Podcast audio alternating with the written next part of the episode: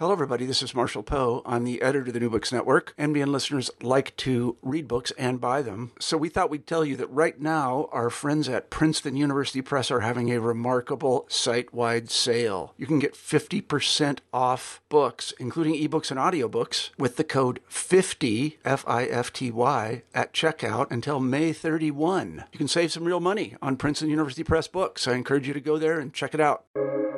Welcome to the New Books Network. New York State, with its settlement houses, muckraking journalists, labor unions, and national political leaders like Theodore Roosevelt, was at the center of the progressive era in the United States during the early 20th century. And in that time, the New York State Court of Appeals, the state's highest court, made vitally important decisions on the constitutional legitimacy of laws relating to public health, personal liberty, privacy, the regulation of businesses, working hours for women, and compensation for workers injured on the job. The Court of Appeals, Bruce Dearstyne argues in his new book, was a crucible where new and complex public issues were debated and decided in ways that echo into our own time. I'm Rob Snyder, and I'm with Bruce today for the New Books Network to explore the crucible of public policy, New York courts in the progressive era. Welcome, Bruce. Uh, uh, thank, thank you very much. I'm very glad to be here. Bruce, you've also written The Spirit of New York, which looks at dramatic episodes in the history of New York State and the people who defined them. What made you want to write about New York's courts in the early 20th century? Well, uh, I, I, have a lot of experience uh, studying, writing about, teaching New York history, but I always had a feeling that something was missing, something was left out, because I'd see legislation, as, as you mentioned uh, in the introduction, uh, pertaining to all kinds of regulation, particularly in the uh, period I wrote about, which is 1900 to 1920.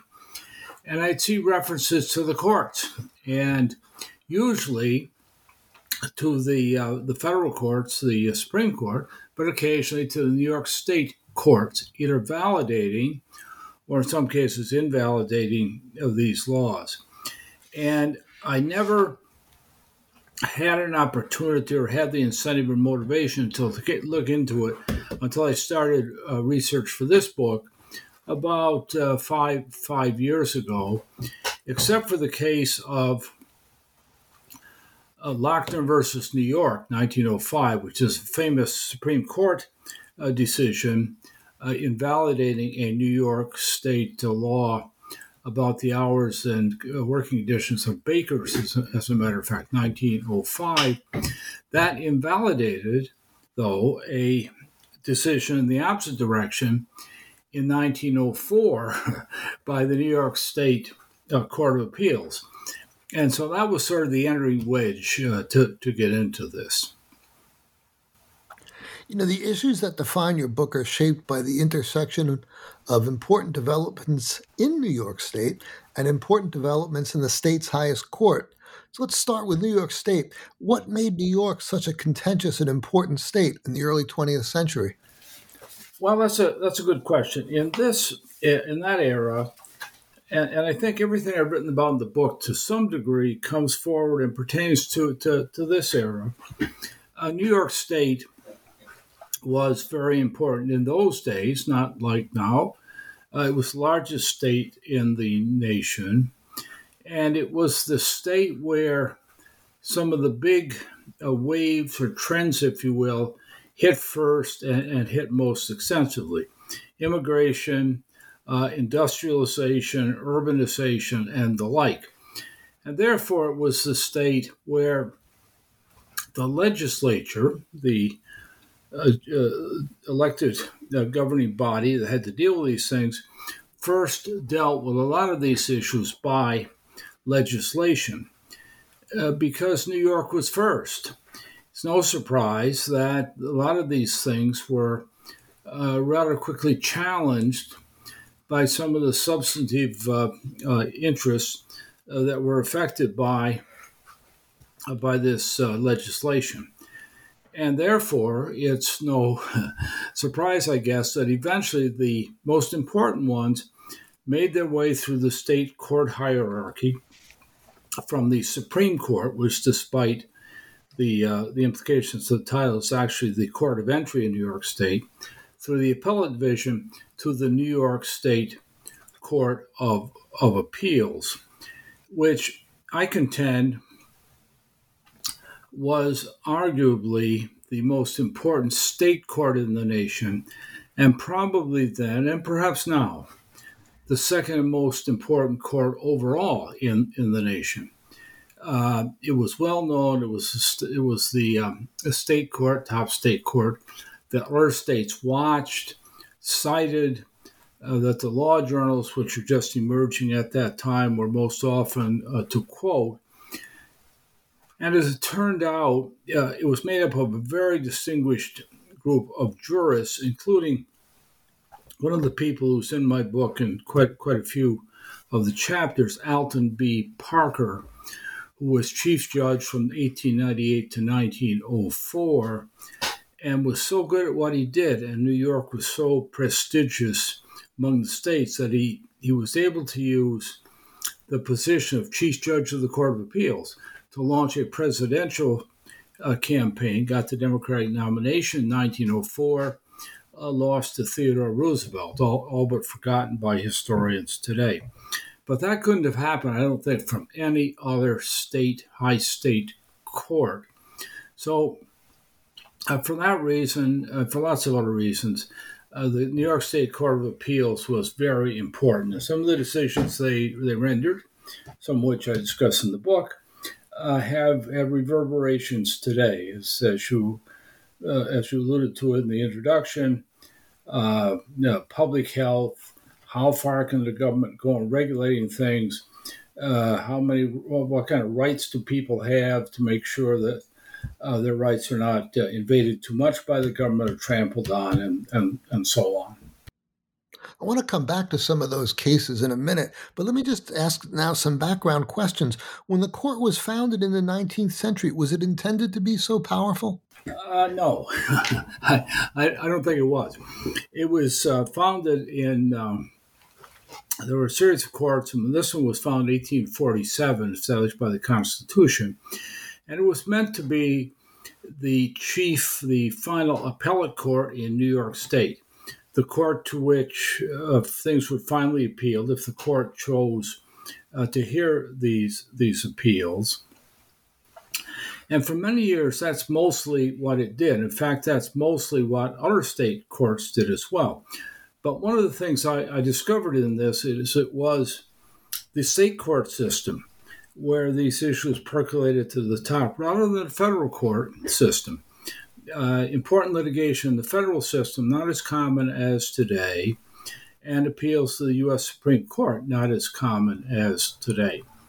So that was the court's function, but as the 19th century drew to a close, increasingly it was drawn into constitutional issues, and it tended then to uh, to veer more toward deciding things on profound uh, issues of constitutionality, mostly the U.S. Constitution, of course, uh, but some also on the New York State uh, Constitution. People forget sometimes that uh, New York State has, and all, all, the other states do as well, has its own state constitution parallel to the U.S. Uh, Constitution in some ways, but not uh, not entirely the, the, the same.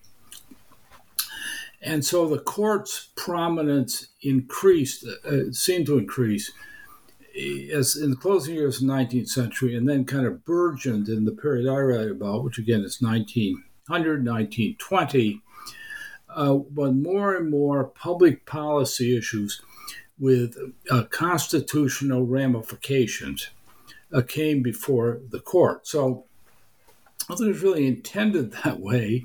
It kind of evolved that way. And sometimes the court, I think, was uncomfortable playing that role. Other times, I think it welcomed it. And my conclusion was the court was was was good at what it did. Uh, it very seldom uh, got things wrong, in my opinion, and it was much more liberal than the than the U.S. Supreme Court at that time. How did judges come to sit on the New York Court of Appeals? Uh, they were they were elected, but uh, that's a little bit misleading because quite often uh, a justice would resign or retire, the mandatory retirement age of age 70. The government would appoint someone as an interim, and it was kind of an understanding that person would be uh, would run for office would be elected uh, the the next time. In my book, I have a chart of the uh, partisan backgrounds of judges, and of course, they were all Republicans or Democrats, and yet they were mostly nonpartisan in, in a couple of senses. One is they were often co endorsed or cross endorsed uh, by the other political parties. So they, they were on the ballot maybe twice, or they were endorsed uh, by, by the opposing political party. And secondly, they, they really stayed out of politics. They, uh, they, uh, they didn't give uh, speeches, they didn't go to political conventions. They tried to avoid politics including uh, Alton Parker, who uh, maintained that he was apolitical. He did not campaign for the nomination. Uh, it was given to him by the Democratic Party in convention. That wasn't quite true because some of his politically shrewd friends had, had worked pretty hard to get that for him. But that's uh, that's how they got there, and several of them stayed a long time and if you follow them, some of them up through, you can trace uh, the very influential Supreme Court. Then they move to the court, the appellate division. They're influential there. Then they go to the Court of Appeals, and then eventually, some of them at least, become um, chief judge. And uh, uh one of them, Benjamin Cardozo, uh, went on to the U.S. Supreme Court, where he, he was an outstanding judge in New York and he was an outstanding justice on the Supreme Court. You call the court a rudder, arbiter, and buffer. Can you expand on that and give some examples? Yeah, those are those are three pretty good uh, met- metaphors, I think. Uh, for, for the most part, politicians and the public uh, respected the court very, very highly. Uh, though this was the dawning of the age for criticism of the courts, public criticism, which we really never had before in the 19th century and 20th century, uh, that began uh, to, to dawn. But New York State, not the courts, but the New York State government tended to be highly partisan. The Republicans controlled early in the century, then the Democrats controlled uh, people ask me about corruption sometimes, and I think that was exaggerated, but there was certainly a lot of uh, political influence uh, peddling. And some of the governors were not very strong figures. There were some exceptions, like uh, Theodore Roosevelt, who served um, uh, just before the, or just as the century was beginning, and Charles Evans Hughes, 1907 uh, 1910. But the legislature sometimes ducked on issues and sometimes passed laws which were controversial. Uh, sometimes they seemed defective, they were written in haste, they were compromises. And I think people understood almost uh, in, intuitively or instinctively these would probably come before the uh, the Court of Appeals, as some of them did, and uh, the court would get it right most of the time. Uh, you could you could trust the court, even where you couldn't totally trust not so much politicians but the the, the system, uh, which was inherent with influence, influence peddling, uh, log rolling, compromises, and, and so on. And some of the issues that the court dealt with were, were, were very important uh, pertaining to uh, workers' rights, hours, uh, uh, public health, and so on. Sometimes the courts uh, said yes. They were quite likely to ratify, that is, rule constitutional, regulatory laws and defer to the legislature unless it was clear that something was totally unconstitutional. Sometimes the courts said no.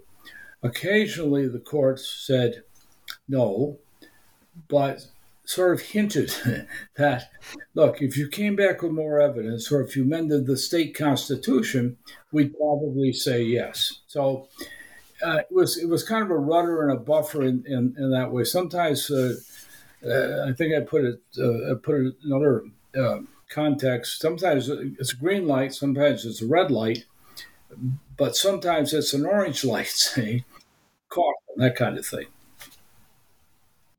Where did you find most of your source material for this book? Well, that's a, that's a good question. Uh, all of the cases I cite in here a few years ago, you would have to go onto a law library and look them up in the books. But now they are all online. So you can read the decisions for yourself. And I always urge people uh, about even about c- current controversial U.S. Supreme Court decisions, read the decision for yourself. Uh, because decisions then were written, I think, with not only other uh, lawyers and judges in mind, but the news media and the, and the public. So they're available online. Law journal articles from the time, contemporary journal articles, uh, used a lot of those. Those are online, and the newspapers, which tended to follow the the highest visibility uh, uh, cases, there some of them at least are available online. But the thing that I used for this book, which has never been used before, so far as I know, are the briefs in the New York State Archives, which the New York State Archives got from the New York State Court of Appeals. So they're the Court of Appeals' own archival records, and they are the briefs filed by the contending parties in, in all the cases, uh, at least in that time period, that came before the Court of Appeals. So you'd find there if the constitutionality of an important law was challenged, you might find the Attorney General's brief, uh, District Attorney's brief, that, that kind of thing. And on the other side, let's say a company was challenging something, you find corporate lawyers' briefs. And some of these were uh, astonishingly long. One, one of the cases I researched had a thousand pages. Uh, which I which I went through and, and, and loved it, but sometimes I wish they had written a little less. But all of the issues, just about all the issues, legal, constitutional, precedent, so on, they were all pretty well defined in these uh, in these briefs uh, before it got to the Court of Appeals. And of course, Court of Appeals also had the opinions of the uh, lower courts to to go on, which I which I also researched. So I think I think the uh, the the most uh, insightful answer to your question is a few years ago. This would have been a really uh, extensive uh, challenge, uh, going to a lot of libraries, looking at a lot of things. Now, uh, thanks to so much being online, it's a lot easier. That's good. That's good.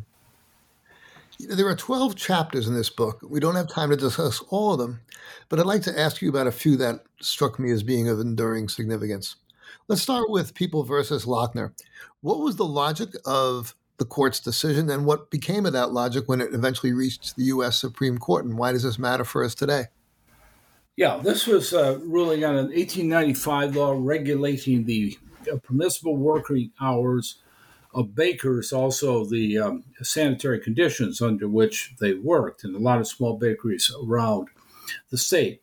Seemingly not a very important issue, but in part to make a test case, a bakery in Utica, New York, defied it. a fellow named Lochner, is saying this is a uh, un- this is unconstitutional uh, it, uh, it, contravenes my right under the state constitution and the U.S. Constitution's due process clause It deprives me of the right life, liberty, or property without due process. I have the right to hire who I want for as long as I want, uh, and New York State can't tell me otherwise. Well, this came up through the courts.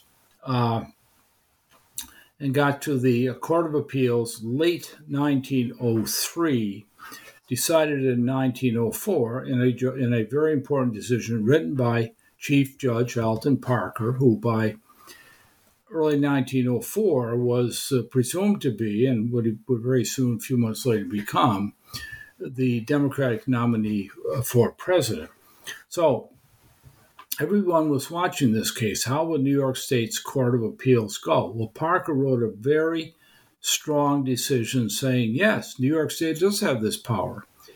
It's within the so called police power uh, of, the, of state government uh, to pass laws and regulations that uh, help people protect bakers' health, make sure people are getting uh, uh, clean, well made uh, bread, if, if, if you will. there's nothing unconstitutional about it. It's a ringing endorsement of the state's power to pass regulations like this. But Lochner didn't stop there. he went the next year to the U.S. Supreme Court which reversed Parker, reversed New York State. And if you look into this, this uh, decision was written by a, a judge on the U.S. Supreme Court named Rufus Peckham, who happened to be another New Yorker and happened to know Parker, and they served together in the New York State court system. Peckham had advanced the Court of Appeals, as Parker had, Peckham a few years ahead of Parker, and then Peckham had gone on to the U.S. Supreme Court. So the New York State decision had four to three, a split decision. It turned out the federal decision was five to four, also a split decision. But Peckham wrote the majority opinion, which struck down, which reversed the New York State decision, struck down the New York State law, uh, saying no, this is not constitutional. Uh, you cannot deprive someone of the right to contract with and hire someone, and you can't uh, deprive someone of the right to contract with a baker and get paid for it. Uh, you, you can't do that by legislation. Uh, this is unconstitutional. It, uh, it uh, contravenes the 14th Amendment, the so called Due Process Clause, which the the U.S. Uh, Supreme Court in those days was very fond of citing and striking things down, and so it's ruled unconstitutional. The the Lochner decision, federal Lochner decision, U.S. Supreme Court Lochner decision, is cited again and again and again over the next many years as precedent for striking down similar laws, both state and uh, federal.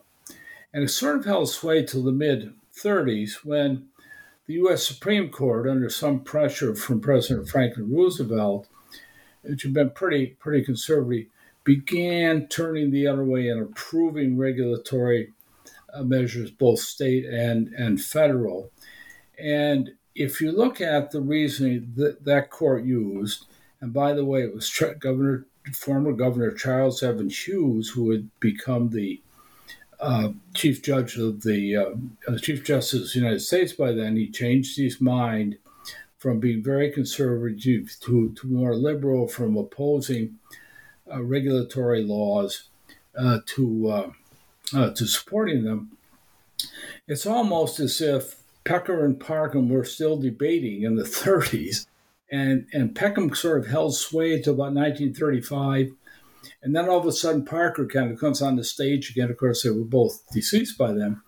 Uh, and in some of the decisions in the late 30s, it's almost like they're reaching back to Alton Parker and his colleagues. So you're right. It's a very important case. It's one of the most important cases in American constitutional history.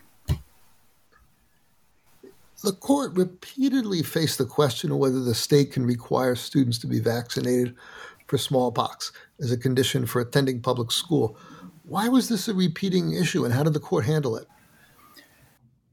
Yeah, uh, uh, smallpox, uh, as as many of your viewers probably know, uh, was a, a very debilitating disease which which was spread uh, by people coming in, in close contact with each other. And it resulted oftentimes in, in disfigurement, uh, blindness, and sometimes uh, death.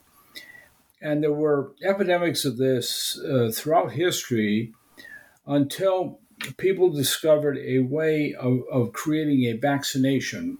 There's a whole separate story about how they did that that would prevent it.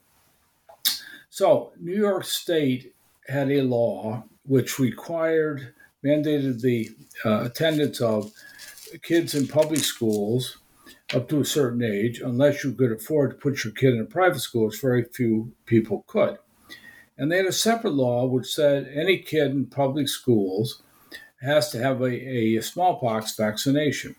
So between the two laws, there was essentially a requirement for kids to get vaccinated. Well, people challenged this. Uh, they said this is unconstitutional. It violates people uh, parental rights. Uh, some people didn't trust the vaccine. There was a very strong anti-vax movement uh, in in New York State. Is where it started. As a matter of fact, before the uh, beginning of the 20th century, uh, some of these issues start to sound all all too f- familiar. Mm. And in 1894, the Court of Appeals, in just a short decision, said yes, New York State does have this right. This is constitutional. They can have this requirement. It's, it's constitutional. Ten years later, a major case, which I go into in the book, a, another a parent sued a fellow named V. And the cases in regard to Viemeister, uh, again challenging the courts, challenging the law rather in the in the uh, Court of Appeals, and, and citing a lot of evidence and bringing his own experts to testify that uh, vaccine was not uh, effective, uh, that it uh, sometimes caused diseases, which sometimes it did if it wasn't administered right or there were infections and so on.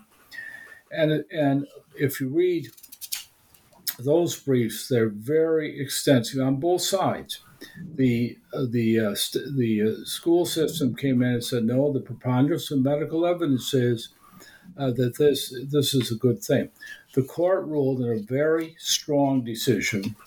Uh, yes, uh, this is a a valid exercise of police power to protect the public health. if you didn't do this, this would spread in the schools. If we invalidate this, schools will have no control over infectious diseases uh, in, in, in the schools, it's, it's valid. So that should have been the end of it, but it wasn't because uh, gradually parents began to question it again and began to defy it, and schools kind of were charged to enforce it, got tired of enforcing it. And so it came up again uh, in 1914. It came up, as, as, it turns out, in the period I cover, uh, slightly extended, about every 10 years 1894 1904 1914 and again the court said this is valid if your kid's going to be in public schools as he has to be or she has to be um, then they have to be uh, vaccinated so the courts upheld this again and again and again it, it, though the though went back to the legislature in in the uh, 1914 uh, 1915 period and the legislature changed the law and, and relented a little bit. Uh, the requirement stayed in urban, bigger urban areas, the bigger cities. For other areas, uh, it was more of an option for superintendents of schools to impose if the commissioner of health found that there was a pending epidemic. Well, that, that didn't work too well because by the time the Commissioner of Health could perceive there was an epidemic, it would have spread too far to then start mandating shots. And so it wasn't effective. But by then, uh, people's confidence in public health authorities in New York State Department of Health and in the vaccine and in other vaccines had gone up so far that people voluntarily, uh, without any more resistance, wanted to get their kids vaccinated, got their kids vaccinated, so that by about 1930 or so, uh, smallpox was essentially wiped out in New York State. It came back a couple of times, including 1947 in New York City. Uh, the city authorities knocked it down by mass inoculation, and eventually smallpox was was eradicated, so we don't have it anymore uh, today. But uh, there are a lot of issues here about how far the court can go in, in, in a sense, contravening personal liberty, parental rights, on behalf of the larger public good, public interest. The court also made important rulings on the state's power to regulate railroads and utilities. What's the long term upshot of those? Right. Well, the um, uh, the state in 1905 got into regulating public utilities, just gas and electricity, uh, in a 1905 law, which the court a few years later validated, 1908. In 1907, Charles Evans Hughes, who was a, then the, the progressive Republican governor of New York State, uh, built on that to create two public service commissions, which regulated not only uh, gas and electricity, uh, but also railroads, which were the major uh, public utility in New York State at, at that time. The upshot of a whole series of, of, of cases and decisions uh, by the Court of Appeals came down to yes, New York State does have a right uh, to do this sort of regulation. This is uh, creating sort of a prototype of what will later be called the administrative state with powerful uh, agencies which had the power to uh, legislate, that is, issue rules, uh, act as executives, uh, that is, execute the rules, and almost like judges to, to make uh, uh, decisions on contentions between parties, for instance, shippers or passengers who wanted better railroad service. So once the uh, court had made the major its major decision, 1908, on the Gas and Electricity Commission, courts tended to follow along uh, in, in their decisions on the Public Service Commission um, and there was there were two uh, two of these, by the way, one for upstate, one for New York City. What I concentrate on is the one that's upstate, mostly railroads, and again and again affirmed the validity of the law and and backed the decisions that the commissions made. That too is an issue still with us today because occasionally you hear people say, well, some of these commissions and committees and boards, particularly federal, are too powerful. They're repeatedly challenged in court. And usually the courts uh, go along with the regulatory bodies. Uh, a lot of the reasoning they use goes right back uh, to the New York State Court of Appeals, 1908 to, to 1920 you know, in focusing on the progressive era, you've looked at the court in New York State in a contentious and influential era. Was the New York Court of Appeals as influential in later years? Well, my, my research stops at um, uh, around 1920. And I've just kind of glanced ahead and read ahead and, and trying to, to really address that, uh, that very question and and I haven't really done, as I say, any any solid research on it.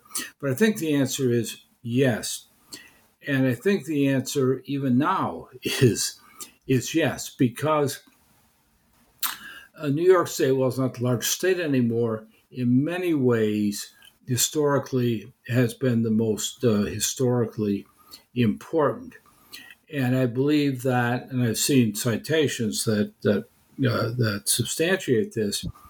This is still the court that a lot of our courts look to, and it is the court that uh, legal scholars tend to cite in journal articles, which is uh, which is an important measure of influence. So, I think the court's uh, influence has kind of permeated the the judicial system, if you will, and of course, that's still playing out in issues like uh, uh, abortion, gun control. There will be other issues that come before the uh, Court of Appeals in this next session when, when we will have a new chief judge. I don't know who that person will be, which, no matter how they're decided, will probably then be appealed to the U.S. Supreme Court, which also, well, it doesn't always defer to the New York State Court it's very respectful of, of the court's views and opinions, and that's because the court is so good at what it does. Whether you whether you agree with all the decisions or not, we have we've been very lucky in having uh, by and large, a superior run of judges. I think ever since the court got started, certainly for the period that I dealt with, and uh, even even more recently down to the present time, uh, including, for instance, Judge Judith Kaye, who was the chief judge for a number of years uh, here in New York State. Very, very uh, influential. By the way, very historically minded. She was the person who uh, sort of initiated or sponsored the Historical Society for uh, New York Courts, which is which is still in operation today. That's interesting. You know, I'm wondering about contemporary currents in legal thought, particularly originalism and popular attitudes on personal liberty. Do they challenge the kind of legal thinking that you see in these decisions from the progressive era? Yeah, I think I think they do. Uh, some of the the um, the theories today, which seem to have a lot of prominence, originalism may may be a good example. Uh, they're kind of narrow and constraining. If you if you adhere to originalism, I understand a lot of uh, judges and uh, uh even justices on Supreme Court do. Uh, doesn't leave you much wiggle room, uh, some room to, to maneuver. Doesn't leave you much leeway. I tried to find something that would characterize the Court of Appeals in my period and the best I could come up with, citing some other legal scholars, was pragmatist. Uh, sometimes they adhere very closely to exactly what the Constitution says or the uh, two constitutions, U.S. and state.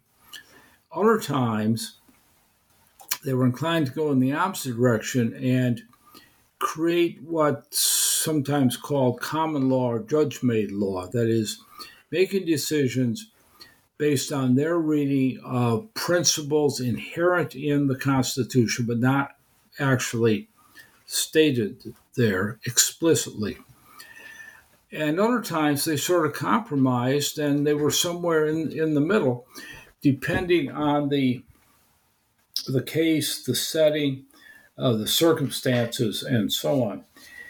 In the early years of the 20th century, there were a number of uh, legal scholars who later went on the courts themselves, including Louis Brandeis, uh, R. Wendell Holmes, uh, and, and a few others who were writing in the vein of we we must kind of worship the, the Constitution regarded as sacrosanct, but at the same time, we have to apply it. We have to apply those principles. We have to bring those uh, principles forward and, and, have them fit modern times. Otherwise, our government is not is not going to work. And they would further argue that the founding fathers, though the evidence doesn't always explicitly tell you this, that's the way they meant it. they, they were a constitution, but it was it's it was and still is not a very long document. You could sit and read it, even with all the all, all the amendments. And in effect, they were saying, well, here, here you are. Here's a republic. Uh, as Ben Franklin said, here's a republic if you can keep it. Here's a constitution. Uh, you you must understand we don't intend this to be the be all and end all. It's up to you. Come after us uh, to uh, uh to figure out how to make it how to make it apply. So these are issues that were de- debated in the in, in, the book I wrote and period we're talking about now, and they and as you as you as you say, they still are, and you can you can be sure they will be again, as as uh, time goes on, the courts uh, keep going. It seems to me if you read the, uh, the the press these days, at least here in New York State, more and more issues are referred quickly, more quickly uh, to the court uh, with, with, lawsuits. And more often now, I think than used to be the case, they start not in the state system, but they start in the federal system. And a judge makes a certain ruling, and then it's appealed, and finally. And why is it that? Why is the, the quick resort to the federal courts? Do you think? I think it's. I think I think there there are two things. uh, people, at least in, in New York State, who know both state law and federal law and the state constitution, the federal constitution, may decide that the issue at hand is more of a state issue, more explicitly dealt with the state constitution by state laws, and therefore that the courts will be more receptive to uh, to give a hearing to the issue and probably decide it or possibly decide it in the way that the, the petitioner wants. Other, other lawyers and judges and, and advocates may decide no, just the opposite. It's the it's the federal system. These are these are more federal issues, uh, and of course there are lots of examples going back in history, not not too far. Uh, abortion is one, civil rights, voting rights, and and so on, where this is really not settled till it gets to the U.S. Supreme Court, and then some people will say it's not really settled there because it's it's uh, controversial and uh, people get concerned about the the, the next uh, uh judicial appointment and and so on. Uh, so that's that's what I would that's what I would uh, answer. I just think there's more of it though than used to be, or maybe the press is covering it more. And, and some of the lawsuits which start out in, in state or, on the state or federal route, it seems to me at least, have, don't have a lot of substance to them, but they start out in the courts, and it's up to the courts uh, to decide whether they do or not and how to deal with them. But your point is that the New York State Court of Appeals, whether it faces the case directly or through its influence, is going to be a presence at the state level or at the federal level as we go into the future, right? I, I think that's true. Now, you know, it's uh, it's also true that I'm a lifelong New Yorker, and I've written a lot about New York, and I, and, and uh, you know, uh, like like you, um, I, I, know quite a bit about uh, New York history, but yeah, I'm convinced that's true. I think New York State has always been very influential in American history, and oddly enough if you look back, New York State as a people over history is, is, is reticent or modest about its own history. Uh, we don't have as ro- robust statewide histories as some of the other states, though we've got a lot of history uh, to record. Of course, we have some excellent uh, histories uh, uh, of, of, lots of parts of the states and lots of things that happen. But yeah, to your point, I think New York State has been, New York State Court of Appeals has been, and will be again very influential. That's one of the reasons why there's a lot of uh, interest, almost anxiety right now about who the next chief judge will be. There's a committee that, that works on this to uh, make a recommendation to the governor, and she gets to choose uh, from from uh, from that list. Uh, but there's a lot of anxiety about, well, will this person be kind of conservative and inclined to pull back a little bit and stay out of some of these things, or more proactive and kind of push the court uh, to go even further into some of these very controversial issues? As I think, uh, fair to say, Judge Judith Kaye uh, was was inclined to, to, to do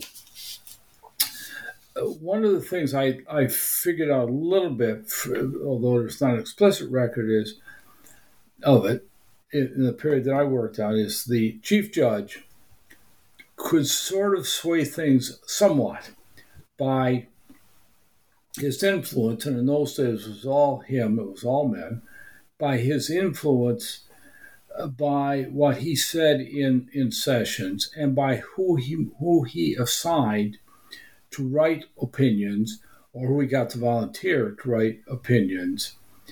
Uh, and that sort of swayed the court one way or, or another. That's not to say that the chief judge ever tried to push people hard. And, uh, and I, I, dealt with four chief judges, uh, Parker and, and, three others in the book. Uh, none of them did that. But the chief judge in the New York Court of Appeals, I think, is comparable uh, very directly to the Chief Justice of the United States for New York State in the person's influence. Well, all the more reason to watch the future of the Court of Appeals and watch it in light of the history that you've laid out in this book. What are you working on for the future? Well, yeah, that's that's a good question. Uh, one of the things I urge people is do more research in legal history, constitutional history in New York State. Federal uh, system, federal scene's been been worked to death or worked pretty extensive. New, the state has not. I don't think many of the states have. Certainly, New York State has not. What I'm working on right now is a book of readings or documents on New York State in the progressive era. And these are documents from the time. Uh, so, newspaper articles, journal articles, uh, reports, books, and so on, which taken together sort of convey the flavor of uh, New York in the progressive era, 1900, 1920. I've been working on that for, for a while. Again, I couldn't be doing it if there weren't so much really good stuff now uh, online through Hathi Trust, for instance, and, and other, uh, other sources. Um, I don't have to tell you, Rob, this won't surprise you at all. I'm finding it tough going. Yes. there's, so, there's so much there's just there's a lot to cover, and it's really fascinating. Yeah, there's so there's a lot to cover. It's really fascinating, and it's, sometimes I have two or three sources. I can't use them both on the same topic, but they are both so robust, rich, revealing uh, that it's hard to decide. Well, this one can't make it, but this uh, this one will. So, thank you for asking. That's what I'm working on now. Uh, it's, it's, this is all labor of love. I've been at this many years, and uh, just love New York State, New York State history, and hope to finish the, this book up sometime within the next year. That's great. Well, we'll have you back to interview on that book. And thanks for taking the time to answer these questions. I'm Rob Snyder for the New Books Network, and I've been talking to Bruce Dearstyne about his new book, The Crucible of Public Policy New York Courts in the Progressive Era. Thank you.